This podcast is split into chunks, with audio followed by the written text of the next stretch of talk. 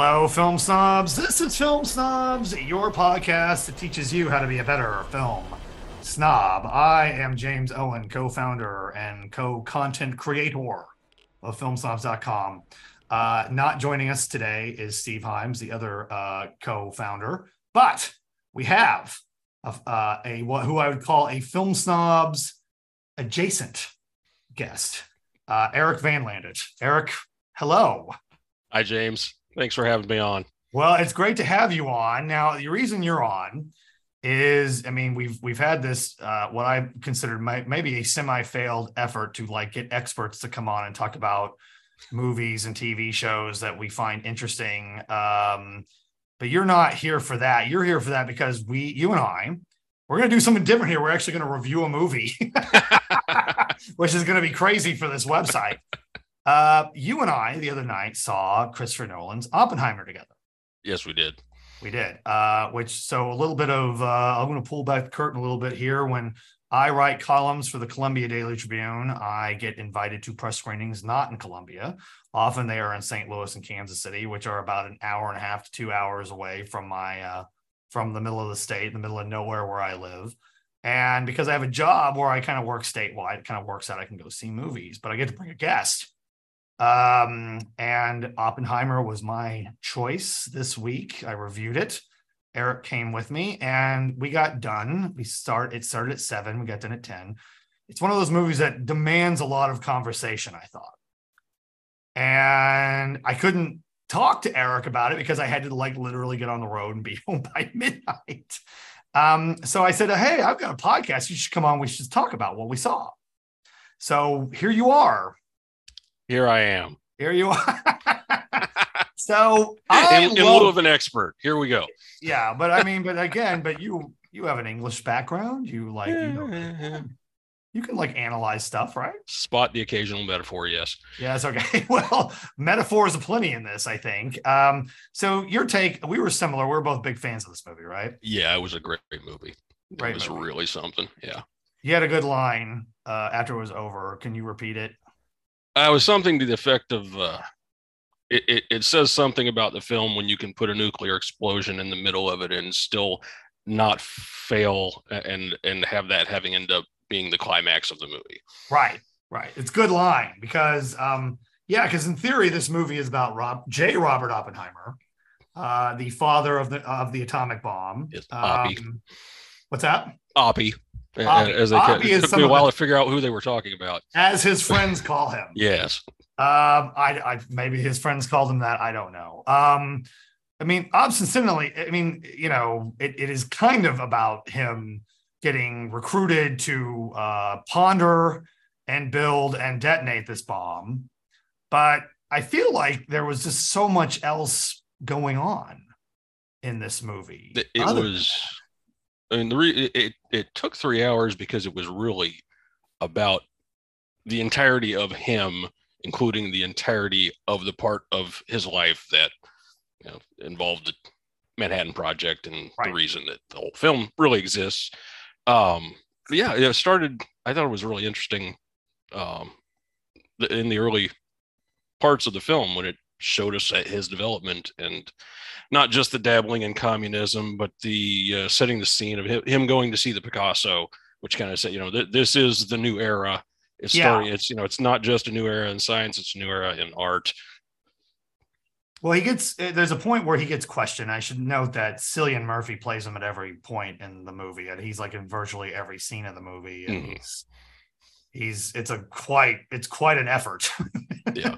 on his part. But he has a moment where someone's challenging him on his um on his politics and you know what what role that plays with him being a physicist. And his whole thing is like, well, isn't this all kind of revolutionary? Mhm. You yeah, know? it's very much a theme that the, the the times were changing, not just in scientific development. Yeah. And, and what was what was kind of interesting about the whole movie to me, because yes, it is three hours. Um, there is kind of just not this evolution of him and his and his and him taking on this this uh this this kind of you know kind of this kind of history changing endeavor but like the the poli- you think about the politics of the film it going from the the communist the american communist you know kind of uh I don't know if I want to call it fad. uh, I, I, did think it was uh, it was helpful to me that they kind of clarified in the movie for much as for the people who needed it clarified, the characters that needed it clarified in the movie, that there there was a distinction between the American Communist Party and a Russian communist. Yes. Yeah. Which is easy to forget because I, I think certainly, especially in, in light of post World War II politics, which this movie gets into a lot, by mm-hmm. the way. Uh, I mean, it's, it's almost near half of the movie. Um, you know, there was there was no distinction. yeah, well, yeah. you were either a communist or you weren't, and um, that that kind of becomes a, a, a, a, and it's not. I don't think I'm spoiling anything because I, I, think this gets talked about in some of the press material, and this gets talked about really early in the film. There's a question about Oppenheimer's loyalty. Mm and whether his involvement with the American Communist Party had an impact on that. And all that's kind of embodied by Florence Pugh, who's kind of the uh, quirky girlfriend turned mistress. with with some of what I think is the oddest sex scenes I've ever seen in a movie. And the in the early one, I thought to myself, "This is fine, but do we need it?" And then the payoff later of it. I don't know. I don't know if it would be a spoiler to discuss how that gets revisited oh, yeah. later in the movie, but I mean, that, then wow, nicely done.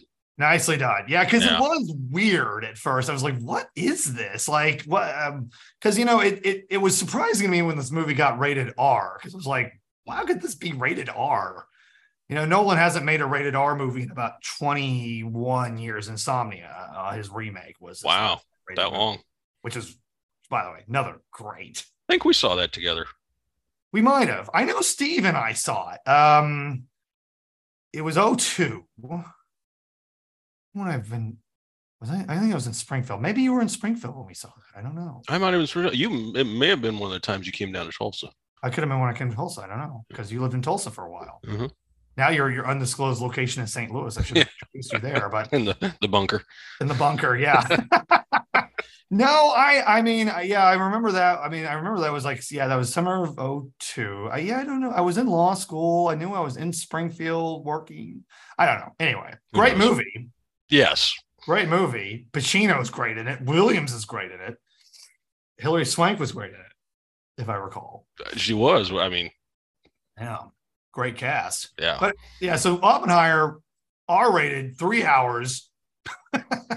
not not exactly like and uh, one of the reasons it's rated R is because there's like some I guess explicit sex scenes. I guess they're kind of explicit. Um ish. They're, they're, yeah. Ish. They're more odd than they are anything. Um, yes. I know Nolan has always but not been, not odd like you know, Cronenberg odd. Just not odd like Verhoeven odd. You're right. Yeah. yeah. uh, no, just like, huh that because like I think Nolan's always been kind of um, I, I, guess criticized for being a little sexless. Mm-hmm. I mean, maybe I'm thinking that might be fine that he's sexless. yeah. But anyway, back to the communism. Uh, enough with the sex. Back to enough the with the sex. I mean, come on, like folks, I know who our audience is. um, all five of you. Uh, you know, yeah, so I mean, there there is this whole thing about his politics being kind of revolutionary, his form of science being revolutionary, and then all of that getting crushed later. um, yeah. One one thing that's been kind of going through my mind a little bit since I saw it because there is like kind of um, well, you know, Nolan goes back and forth in time a lot, and uh, one of the things he did with this is there's a there's a clear. I don't even think it's a time thing. I think it's like a perspective thing. The black and white versus color in this, right? I saw a review that mm-hmm. um, pointed out what I hadn't noticed, but I think it is an accurate um, assessment. Black and white is from Downey's character's perspective. Uh, uh, Strauss. Yes, Strauss. Lewis Strauss. Yeah, when, when it's southern Strauss like that. We don't say it Jewish. We say it's southern, right? Yeah. yes, I, I actually realized. I, I, was actually thinking it was like a. I was thinking it was. It must have had something to do with like time, but it is perspective. Mm-hmm. And color is from Oppenheimer's. Yeah, which I think it, then you can confirm that's the case with the scenes by the pond with with, with because it switches back and forth within that scene. and at the hotel at the at the in the banquet room when he's Yes. being confronted with the Yes. uh with about the the Russians getting the technology. Mhm. Um, they they do that in different colors too. Um yeah, which is interesting because it really does highlight how much of Robert Downey Jr.'s character, Lewis Strauss, who uh, was chair of the Atomic Energy Commission before there was a Department of Energy, um, and uh, seemingly was like kind of well liked by FDR, Truman, Eisenhower, kind of a, a Washington insider kind of guy. Yeah. Um, and Downey Jr. seems to be having a lot of fun playing him. Maybe too much at some points. he's, he want, you know, he, he's been stuck with Tony Stark for a while, and maybe he just wanted to do all of the things. he he was he got pretty frothy at certain points towards the end. Like he had those big kind of Sorkin speeches Yeah, at the end where he was pacing around and just like a like spitting and everything. um, yeah but the he, last but one in his office, th- this little side room or o- a- anteroom or office or whatever they were in right before he went out to the cameras. Like, yeah, "Uh, this is a full-on soliloquy here. yeah, he's he's going for the that was the Oscar clip, right? Yeah, yeah. Mhm. yeah so so we then so we have um yeah so and they called them two different they called he titles the color stuff fission and he titles the black and white scenes fusion Mhm. that was at the beginning um which i I- you know i i kind of wonder if it's about like this whole idea about um oppenheimer being more internal and then like kind of like all the political stuff being more external more combustible i don't know that i i might be completely off the mark about that but it was something i was trying to piece together like what nolan was trying to say with that I wonder, and this is just off the top. Um, that's what we're doing here okay. The, the, the fission may uh, uh, be a nod to Oppenheimer's being of two minds about the whole project Mm. and and about his love life and, and about uh, specifically, you know, it, it- the in one scene he's arguing that the only way to show the people who don't understand what they're building what it will do is to let them use it. What it will do, broadly speaking, to the world is to let them use it and then understand it. Right. And then in the, Yeah. the other scene where he has to address his people after the bombings at Hiroshima, Hiroshima and Nagasaki, um, where it goes into the magical realism sequence and he's Mhm. you know, having a full breakdown over Which is- impact. harrowing really Yeah, hell of a that scene freaked me out Yeah. i mean maybe that is it i you know i've, I've been kind of puzzling that a bit uh, for the past couple of days and thinking about like what um you know i mean there's an obvious allusion to nuclear s- you know, to, to to to nuclear science there but like what he's trying to get at what he's trying to say about those two different strands of his story Yeah.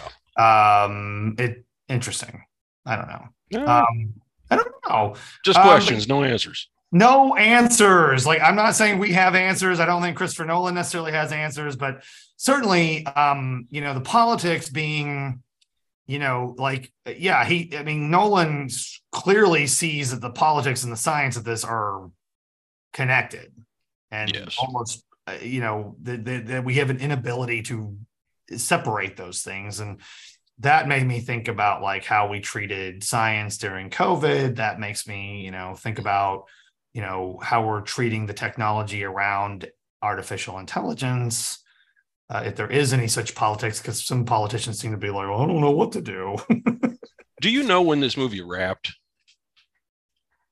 um i know that nolan was talking about making this while he was doing tenet so he would have probably and he didn't go to universal because this is a universal release and this is kind of a big deal because he had been at warner's for a long time he had been at warner's since insomnia Oh, and he got mad in 2021 when they announced they were going to like release all their movies in theaters and All right. HBO Max Day. And the rumor is he quit over that.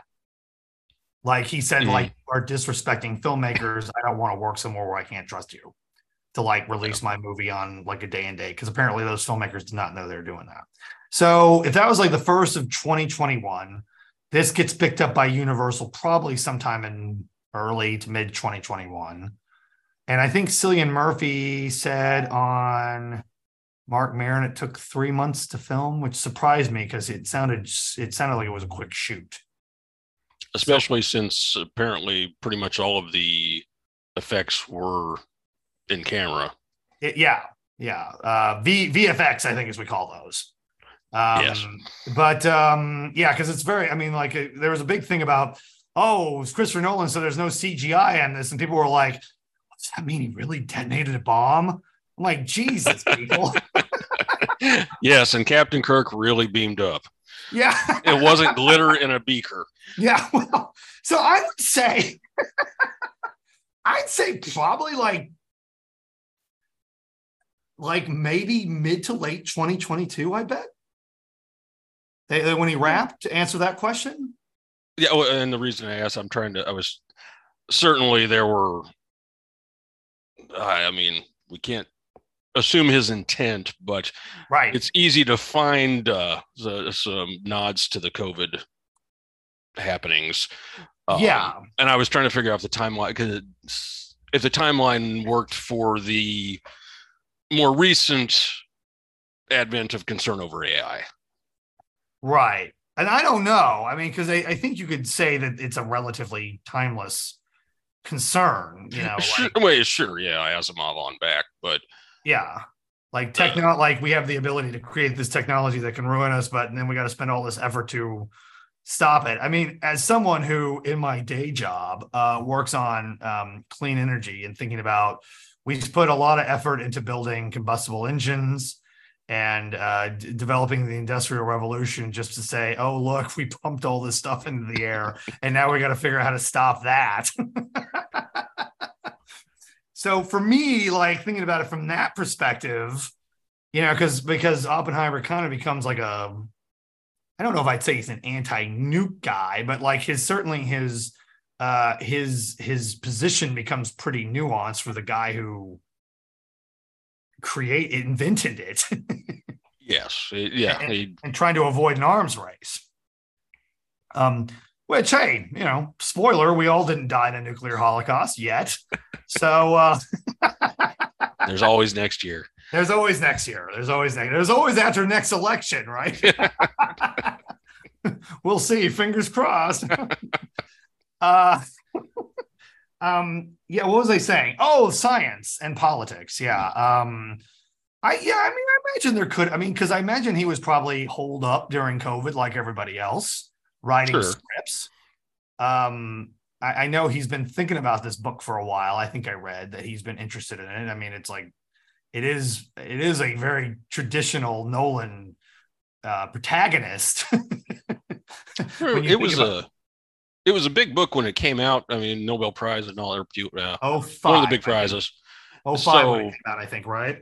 Yeah. So surely the uh, the rights were were locked down immediately. Do you? How, how did they come into his hands? Uh, you know, I might have been the studio that bought them. Okay. Uh, and I think maybe Warner Brothers bought them, but he optioned it from them, and that's when he took it to Universal. I think. Uh, I, I can't emphasize that part enough, especially because like Nolan is such a he's almost suicidal in his love for movie theaters. I mean, I was I was talking to you before the movie started about how I was one of 10 people in a theater watching Tenet its opening day. yeah. During COVID in a mask, uh, thinking, oh my God, this is probably a bad idea. uh, but but um, you know, he you know he's like he's he he helped he got Warner Brothers to like get the original prints of 2001: A Space Odyssey, and that played on IMAX about five years ago, uh, which was pretty cool. If I were, I mean, I went and saw it. I was in New York when that was going on. That was pretty cool. Nice. Um, you know, he's big on that. He's big yeah. on the movie theaters. And like I think, you know, like and then Warner Brothers releases their big summer movie on the same day Oppenheimer is going to come out, which is tomorrow, or I guess technically today, because we're we're doing this on the twentieth. Is that uh, Barbie? Barbie. Yeah. Yeah, even though they're trying to woo him back. I'm not sure Hmm. messing around with like what is considered the Nolan day because his movies always come out about this time of, of year. Yeah. They always come out like that third weekend of July because the idea is you watch a bunch of sugary junk for two months, and now the adult movie is going to show up. Um, but then the sugary blockbuster is going to come out the same day. So, which I'll see too, because why not? I've, got high hopes. She- I got I got hopes. I got hopes. And I guess the other thing too, and I don't think it was playing in St. Louis, but like Bar, there was a lot of complaints from people that the Barbie and Oppenheimer screamer screeners were set against each other. So if you were a film Mhm. critic, you had to pick one or the other, which I think people thought that must have been Warner Brothers being a little persnickety. Is Tuesday the traditional day for a screening for, Usually, for critics? Yeah. usually because it's usually a slow day for movie theaters uh Mhm. so they just like they try to like fill it up um yeah i mean monday or tuesdays usually because then Mhm. you like because you got to worry about your deadlines and stuff like Right. that um but you know like i saw mission the new mission impossible like two weeks before it came out but it came out like right before fourth of july so nobody wanted to schedule a press screening Oh, like right, before yeah. that so so okay so um I was talking about movie. What was I talking about? Christopher Nolan in movie theaters. Oh, about COVID. About when he um, yes. when when- if that was part. I absolutely guarantee you that COVID was part of his thinking on this. I have to think. Oh, I, yeah. I, I I couldn't doubt that. For AI is an interesting. I, I was trying now. to the the very recent, you know, the Chat GPT adjacent concerns, new, you know, recently revived concerns about AI because of that. The jet, you know, the the, the new chat bots. Is Yeah. I was wondering if if the timing on those would have been such a, it would have been in the news again as it was recently. Yeah, I, I don't know, you know, because it's because he, you know, I, I was reading another interview with Nolan where he's like, the computer I use is not connected to an inter- to the internet. I don't have a smartphone. He's like, my kids would call me a luddite or luddite. Um, so I kind of, he seems like he has kind of an odd relationship with technology. Like it's, he's a little fearful of it, maybe. Well, I would say uh, in a, you know in, in another life I, I have a degree in cybersecurity, and if I was writing movies of the value that Christopher Nolan writes, I wouldn't hook that computer up to anything either. Well, oh, that that's fair. I would That's keep fair. that. Worried that's gonna get like uh someone might be trying to like uh get in and steal that, you think? yeah, you got to have an air gap for that thing. I hadn't thought of that. That's interesting. Um, maybe maybe that is why. Yeah, the- Um, the, the cell phone thing would be a, a separate matter. It's, you know, it- I wonder if that's why Tarantino writes his in longhand. I mean, you're gonna have Maybe. to come in with, with a James Bond camera or something. to Yeah, get, to get that. yeah. I don't know. Like that's interesting. I hadn't. I mean, I thought it just maybe he did that because that was just what he was comfortable with. Maybe he's worried someone's gonna. Maybe they're worried about that sort of thing. I don't know. Um, that's interesting. Hmm. Something else to ponder. Um, but yeah, no, I, I feel like there's because I think I've, I've I, when I've been talking about this movie, a lot of people are like, "Why are we making a movie about Oppenheimer now? Like, why why is that relevant now?" And my thought is like, I think it's extremely relevant now, and maybe not in the way people imagine before they've seen it. Yeah, beforehand, maybe they're they're just because they're you know a full third solidly, and then sprinkled through the first two thirds of it as well. But the last third is is all government offices Mhm. and hearing rooms. cramped, Yeah. claustrophobic. I mean, mean, that it- was one thing I noticed. It was very tight. Yes. uh, and that fit the mood of those scenes. I think, um, in like a lot of yelling and a lot of chaos, hmm tight scenes. Uh, Contrasting hellaciously with the big open shots of the New Mexico desert. bingo, yeah, that's right. Um, and even like with the classroom, there's a lot of scenes in classrooms earlier, and those are like open and airy and lots of space. People are kind of spread out. I mean, there's obviously a clear uh, effort by the production design to kind of set that tone. Yeah. Were, were you ever in classrooms with that much natural light? Oh, no. I, you know, I was thinking in law school. Well, now you mentioned it, my law school had. I don't think we had any windows in any of our. like no joke, we had these. We, like our law school was built in the seventies, and it was like kind of one of those like very Ah. looking like Soviet era things. Not a, a not a pleasing building to look at, but they, like I don't really think we even had windows. Well, I mean, you were in Kansas, so what was there to see? It's a pretty city. Lawrence is a very pretty town. Yeah, I know. I got, I guys gotta, gotta, gotta make the Kansas joke. We're having fun. No, Uh, Lawrence is cool. Now, yeah, I don't, I, yeah, I don't know. I mean, maybe they're just like, well, we don't want you to see the outside because she'll be like, why am I here? that could have been it. I don't know. Um, yeah, no, but that, that's, yeah, because I think, yeah, because I mean, you know, yeah, there's like a very clear, and that's during all the Oppenheimer's, well, that's largely during the Oppenheimer stuff. And almost all of the black and white stuff feels a little tighter and a little more cramped a little bit. I need to I need to think about that a little bit maybe. I don't know. That might not be right. Um again, I need to see it again. No, I think it mostly has to do with where Downey was, because I mean, with the exception of out by the pond. That was pretty airy because it was like that beautiful campus. Was that Princeton? Is that where Einstein was? That was, I think, not capital P Princeton, Oh, but but in Princeton, New Jersey. oh, okay. Is there another Not- school Princeton? I think it was that separate institute that Strauss Oh. had, Oh, and I oh, don't believe it was right. part of Princeton University or associated with it. Okay, we'll have to look that up. I didn't do any prep for this. Uh, because and I think the only reason I knew it was Princeton because I remember that stupid movie that where Walter Matthau played Einstein from '94 Oh, yeah. IQ with uh, Tim Robbins and Meg Ryan. he was like the matchmaker. you, you, you really go to the mat for your readers, James, if you're watching that. I don't know anything about the schools in Princeton, but I remember the uh, Fred Schepisi movie from '94 with Walter Matthau playing Einstein. So yeah, good for me. Yeah, I, somebody had to do it. Um, yeah, fair enough. Um, yeah, so I mean, there, there was, yeah, there was all that too. I mean, it was obviously meticulously, like everything about the technical aspect of that film, which is a gorgeous looking movie. I, I, Yeah. I should hasten to mention it's gorgeously shot. Um, we did not see it on IMAX. It was, I, I was told by the press people, it was a 70 millimeter projector. Yeah, we, in the 70 millimeter, I watched a video um, one of the editors of the movie made, and he clarified some things for that about it. It's it's Yeah. in like over half a dozen different formats.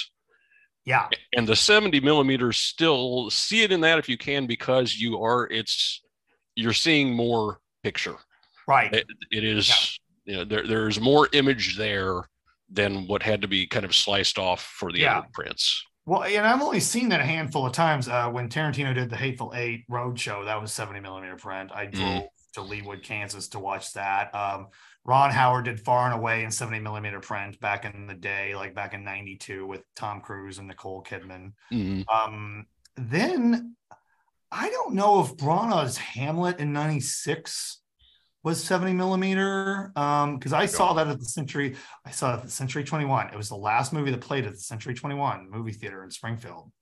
Um, and it had an intermission. Um, wow yeah, it was so dorky back then.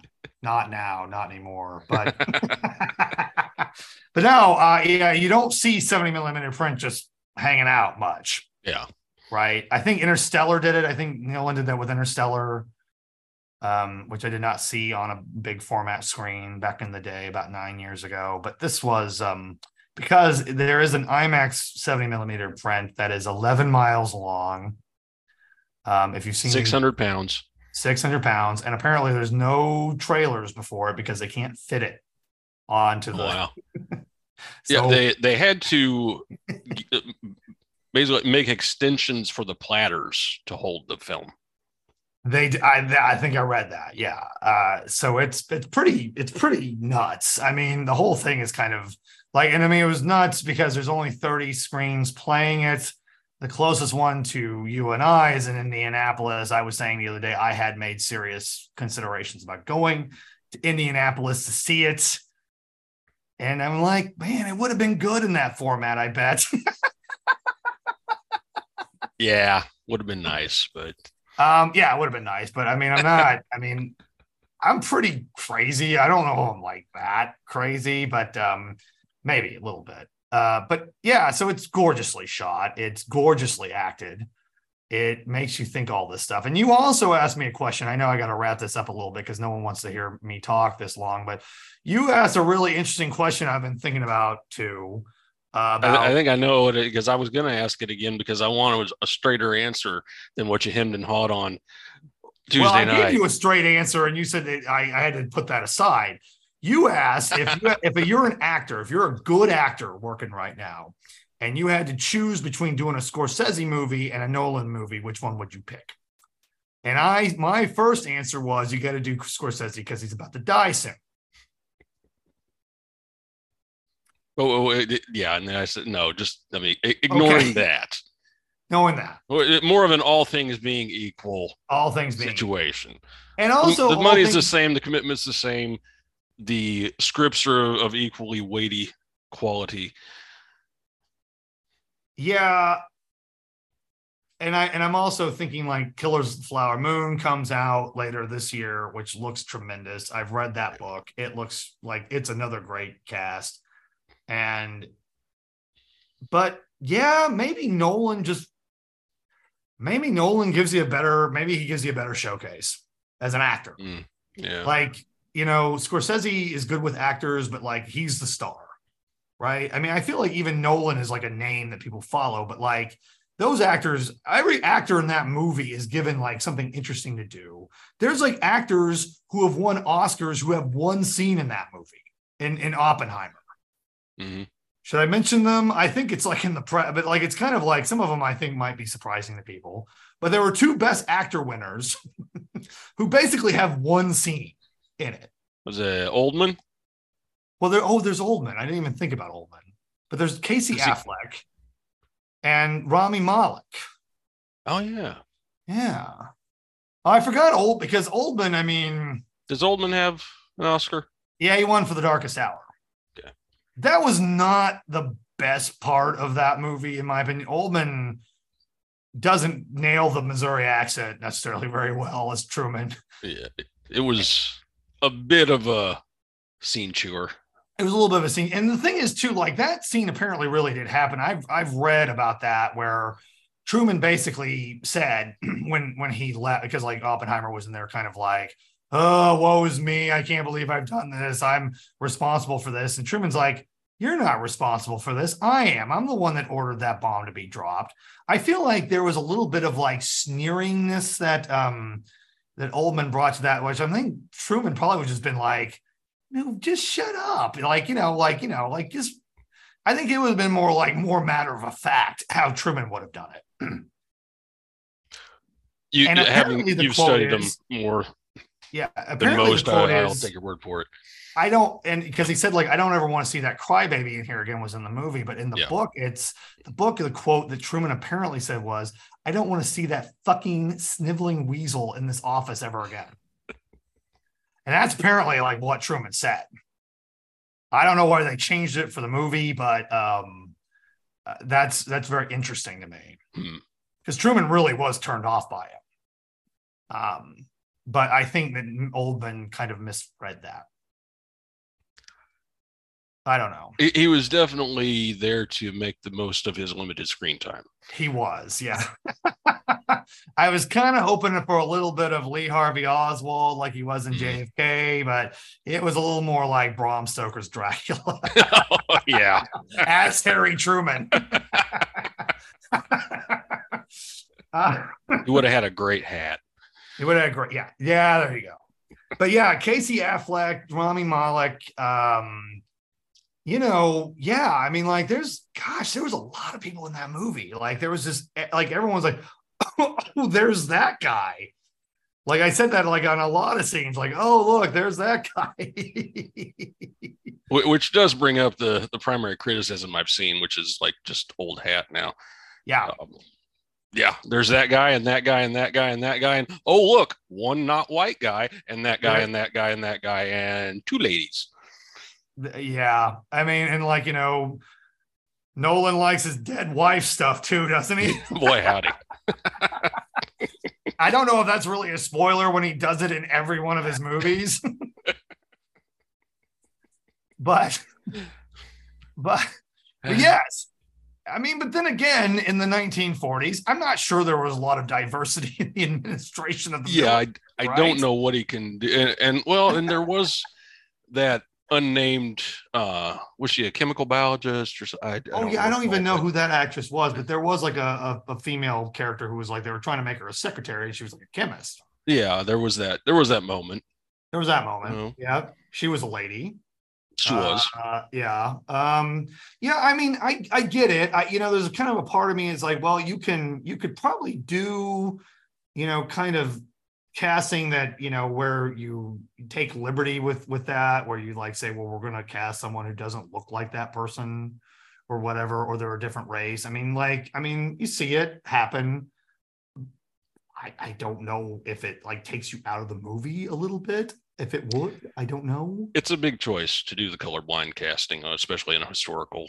Yeah, I you know there's a movie last summer called Mr. Malcolm's List, which was set on English countryside. And it was largely an African American cast, and it was well done. It was well told, and I was like, well, this is good, but I was never not aware that it was like that was like there. It's kind of it's it was kind of like the novel approach, Mhm.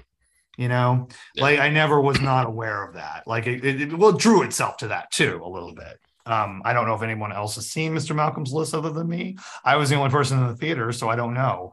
Um, but yeah, no, I mean, yeah, it's like, yeah, it's a yeah, Nolan. I mean, you know, but then again, Nolan did Tenet, just his last movie, and John David Washington was the lead in it. Hmm. And that was easily a role that did not have to be defined by by by color or race or anything like that. It was just like he was. I mean, he's literally his name was the protagonist. He didn't have a name, um, which I know a lot of people roll their eyes at a little bit. That's fair. Maybe they should. I don't know. It's one that uh, that that can be uh, looked at as as a pretty sticky issue. Yeah, you might be a little too cute with that, right? Are you? Yeah, no, it, I mean, and like, yeah, I mean, Emily Blunt. I actually thought Emily Blunt, like, she plays um Kitty, uh, Kitty Oppenheimer. I, I actually thought that was a because I was like, oh, she's like the wife, but like that was like not a very likable character, But complex. But complex. You start out and you think, oh, she's just going to be a, she's drinking and we're, she's getting a little sloppy, and we're just going to see her devolve into being a, a sloppy Yeah. drunk, and that's not the course that it takes. Not where it goes. Not And that she puts the glass down either, but No, but she's got a great scene with uh, Benny Safdie at the very end of the movie, like at the White House. Yeah. yeah, Uh, which I didn't mention. He's really good in this. yes, he is. Yeah, you know, you think of him as like kind of the director guy, but he's he's a pretty decent actor. The, the scene I remember mo- uh, that that scene was great because the the gut punch that it contains Yes. But her scene where she uh they're they're in the rooms during the the the closed session hearing and uh she's she's just like she is saying here's what they're doing this is the reality of the thing Yeah. and, and everyone else is trying to find a way through it and she's like there is no way through this There- you're being railroaded yeah. and and her assessment and, and laying out of the situation with with you know a clarity that none of the rest of them have chosen to grasp Right. is uh it's a great scene for her Or maybe they did. But still, Mm-hmm. um, it, yeah, he she was she was great. I mean, she was yeah, she was complicated. There's that scene where she finds him in the woods, and that's a really good scene too. oh yeah Yeah. Um, uh, yeah, no, she's she's. I always know she's good, but and every time I see her, I I think, oh yeah, she's she's good. uh, but yeah, so it's like a, just this great cast, and it's this is an interesting movie, and uh, yeah, two thumbs up, right? absolutely yeah it's um yeah it is uh it is one of those movies that i think demands to be watched again i need to watch it again i'm making plans to see it again uh but yeah it's it's solid stuff it it earns its three hours I tell you, uh, I had to get up and go to the bathroom at some point, and I was like, "What are we like 30 minutes into this?" And it was like two hours into it. I was like, wow. I've just sat here and just Yeah. been mesmerized by this movie. Yeah, it certainly did. Now, I, I will say that um, those recliners down at Ronnie's 20 yeah, may, may have helped with the, uh, the, the, the not getting fidgety or you know checking the proverbial watch, but it it does just keep you engaged. I'll tell you, they did a really good job of updating that theater, like like right before COVID, which probably was bad timing for them. But uh, yeah, it's nice. It's a nice theater for how big it is because it's like it's the biggest multiplex in, in that city. Uh, it's the 20plex, and I Mhm. think I, I would probably need to check my math on that. You'd know better than I, but I'll take. your yeah, I've been to a lot of those theaters. Uh, but it's still like, oh, it's still nice. It's like still like it's still like a relatively pleasant experience to go there compared to a lot of multiplexes. Yes. Like the two here in Yeah. Columbia, which are honestly, I'd rather go watch a movie in a basement, someone's house. But but uh Eric, uh, this was fun. It was. I Yeah. enjoyed myself. Yeah, but the, the whole takeaway, go see Oppenheimer. Um, Go see Oppenheimer. It, it don't don't balk for a second at the runtime. right. Um, and go see it on a big screen. Yeah, see the seventy millimeter print if you can. Can I? I James, is there a an easy way? I mean, I wouldn't have known what print size we were seeing if you hadn't told me. I don't know how else I would have found out. Is there a way people can find out what size I- of print is running? Well, let me look. I think they might say this. I'm gonna go to the web. I'm gonna go to the like Ronnie's 20 sometimes will say what print it is. Now that's not to say every theater will do that. Mhm. They you'll usually let me see. Presented in 70 millimeter film. Nice. So let's see here. If you were to go, and it's the and I bet that's and because I told someone go see it in theater nine because that's the 70 millimeter projector. Mhm. And that, like, you go see that uh tonight, which is not going to be. You can see that at six o'clock and ten o'clock. Oh my god! Could you imagine going to the ten o'clock showing of that? Can you imagine having to work the ten o'clock showing of that? I know Those poor No. bastards. The poor people that we have to have had to put up with people like us.